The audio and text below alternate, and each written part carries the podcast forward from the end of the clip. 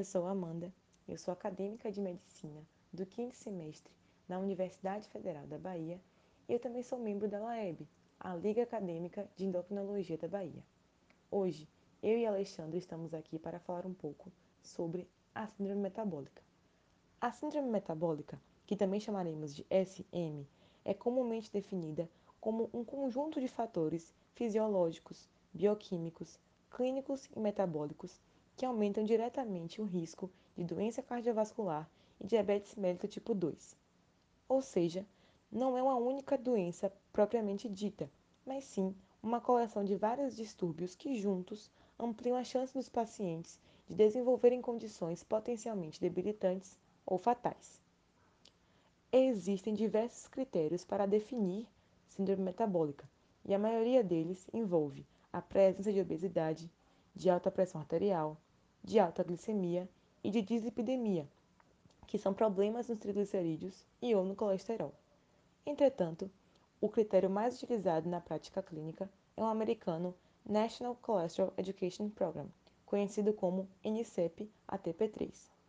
Para o paciente se encaixar nessa classificação, ele precisa de três ou mais dos critérios que eu direi a seguir, que são obesidade abdominal, com a cintura abdominal maior que 102 cm em homens e maior que 88 cm em mulheres, triglicerídeos elevados, maiores ou iguais a 150 mg por decilitro, HDL colesterol baixo, menor que 40 mg por decilitro em homens e menor que 50 mg por decilitro em mulheres, pressão arterial elevada, maior ou igual a 130 por 85 mm de mercúrio, ou glicemia de jejum elevada, maior ou igual a 100 mg por decilitro. Como vocês podem perceber, esses são distúrbios muito presentes na nossa população o que nos leva a crer que a SM possa ser bem prevalente. Bom, pessoal, eu sou Alexandre e continuando o que a Amanda falou, dando um panorama geral sobre a epidemiologia, uma das perguntas frequentes é: qual a prevalência da síndrome metabólica? Dependendo da região do mundo e dos critérios utilizados, essa prevalência pode variar bastante. Por exemplo, nos Estados Unidos pode chegar até 46% dos homens e 56% das mulheres. Já no Brasil, a prevalência média foi de 20% na população rural, 29% na população urbana e de até 41% em indígenas. Dentre os fatores de risco, que nada mais é do que aquilo que faz com que você tenha mais chance de desenvolver a síndrome metabólica, os principais são a predisposição genética, ou seja, se você tem algum parente, alguém da família é, que tem um grau de parentesco próximo com você, você pode sim ter mais chance de ter a síndrome metabólica. E além disso, a alimentação inadequada, que vai desde o excesso da ingestão calórica, com a sobrecarga de gorduras saturadas e trans, até a baixa ingestão de leguminosas. E não podemos esquecer também da inatividade física ou sedentarismo, em que a pessoa não consegue gastar o excesso de calorias, favorecendo desse modo ao acúmulo de, de tecido adiposo, de gordura, já que é assim que nosso corpo armazena o excesso de energia. Além disso, falando sobre a fisiopatologia, que é como a síndrome metabólica vai afetar o nosso corpo, basicamente, pessoal, o principal desequilíbrio ocorre por conta da distribuição do tecido adiposo no corpo. Essa distribuição do tecido adiposo da gordura no nosso corpo, ela pode ser subcutânea, tem maior capacidade de armazenar os lipídios, as gorduras, ou visceral, que é o que predomina na síndrome metabólica. E o que é que esse tecido adiposo visceral ele vai fazer? Ele vai ter uma atividade lipolítica que libera gordura no sangue muito acentuada. E a secreção de citocinas pró-inflamatórias, que vão deixar o corpo humano inflamado.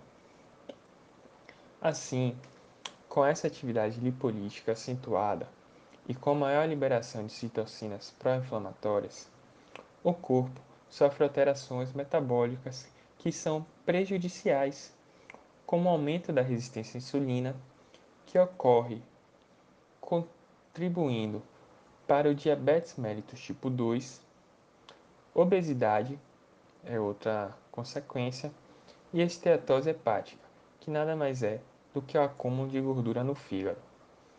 Além disso, há uma desregulação de um importante sistema que controla a pressão arterial, bem como uma maior ativação do sistema nervoso simpático, aquele que prepara o corpo para a luta ou fuga, levando assim a maior chance de a pessoa ter hipertensão arterial. Como já pincelado por Alexandre, a síndrome metabólica é capaz de produzir alterações negativas no corpo, podendo gerar, consequentemente, o aparecimento de doenças. A principal doença associada à síndrome metabólica é a doença cardiovascular. Isso acontece porque a dislipidemia presente na SM é muito heterogênica, ou seja, muito capaz de gerar placas de ateroma. Essas placas são basicamente acúmulos de gordura dentro da parede das artérias, que podem obstruir o vaso na qual se encontram ou se romperem, formando trombos. Se a aterosclerose estiver em artérias que irrigam o coração, essas placas podem gerar doença cardiovascular. Por esse motivo, pessoas com síndrome metabólica têm até três vezes mais risco de evento cardiovascular, como um infarto, e quatro vezes mais risco de morte por doença arterial coronariana. Outra doença importante é a diabetes mellitus tipo 2. Pessoas que têm síndrome metabólica têm cinco vezes mais chance de desenvolver a doença do que a população que não tem. Além dessas, Outras doenças acontecem mais em pacientes com síndrome metabólica, como estetose hepática, alterações em outros eixos endócrinos e até mesmo câncer. Por ser capaz de causar tantos distúrbios e estar tão associada a mortalidades, é importante tratar a síndrome metabólica. A ATP3 recomenda que a obesidade seja o alvo principal do tratamento da doença. A perda de peso melhora o perfil lipídico, abaixa a pressão arterial e a glicemia além de melhorar a sensibilidade à insulina, reduzindo o risco de doença aterosclerótica. Esse tratamento deve ser baseado em modificações do estilo de vida, como aumento da atividade física e modificação da alimentação, evitando uma dieta aterogênica.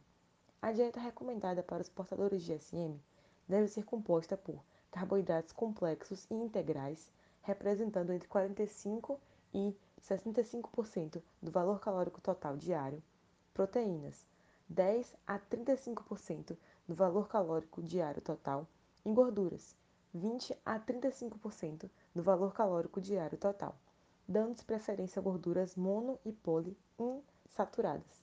Além disso, deve haver um controle da ingestão de sódio, que tem significante impacto no controle da pressão arterial. Em relação aos exercícios físicos, o recomendado é praticar pelo menos 30 minutos de atividade aeróbica de moderada intensidade diariamente. Além do tratamento da obesidade, o tratamento medicamentoso dos componentes da SM, ou seja, alta glicemia e pressão arterial, e a desregulação de triglicerídeos e colesterol, deve ser considerado quando não há melhora destes, apesar das mudanças do estilo de vida, para que haja diminuição do risco de doença aterosclerótica. Por fim, é importante ressaltar que até o momento não existe nenhuma droga específica recomendada para o tratamento da SM. Por isso, é tão importante focar primeiramente na prevenção dessa condição, evitando os fatores de risco que levam ao seu desenvolvimento.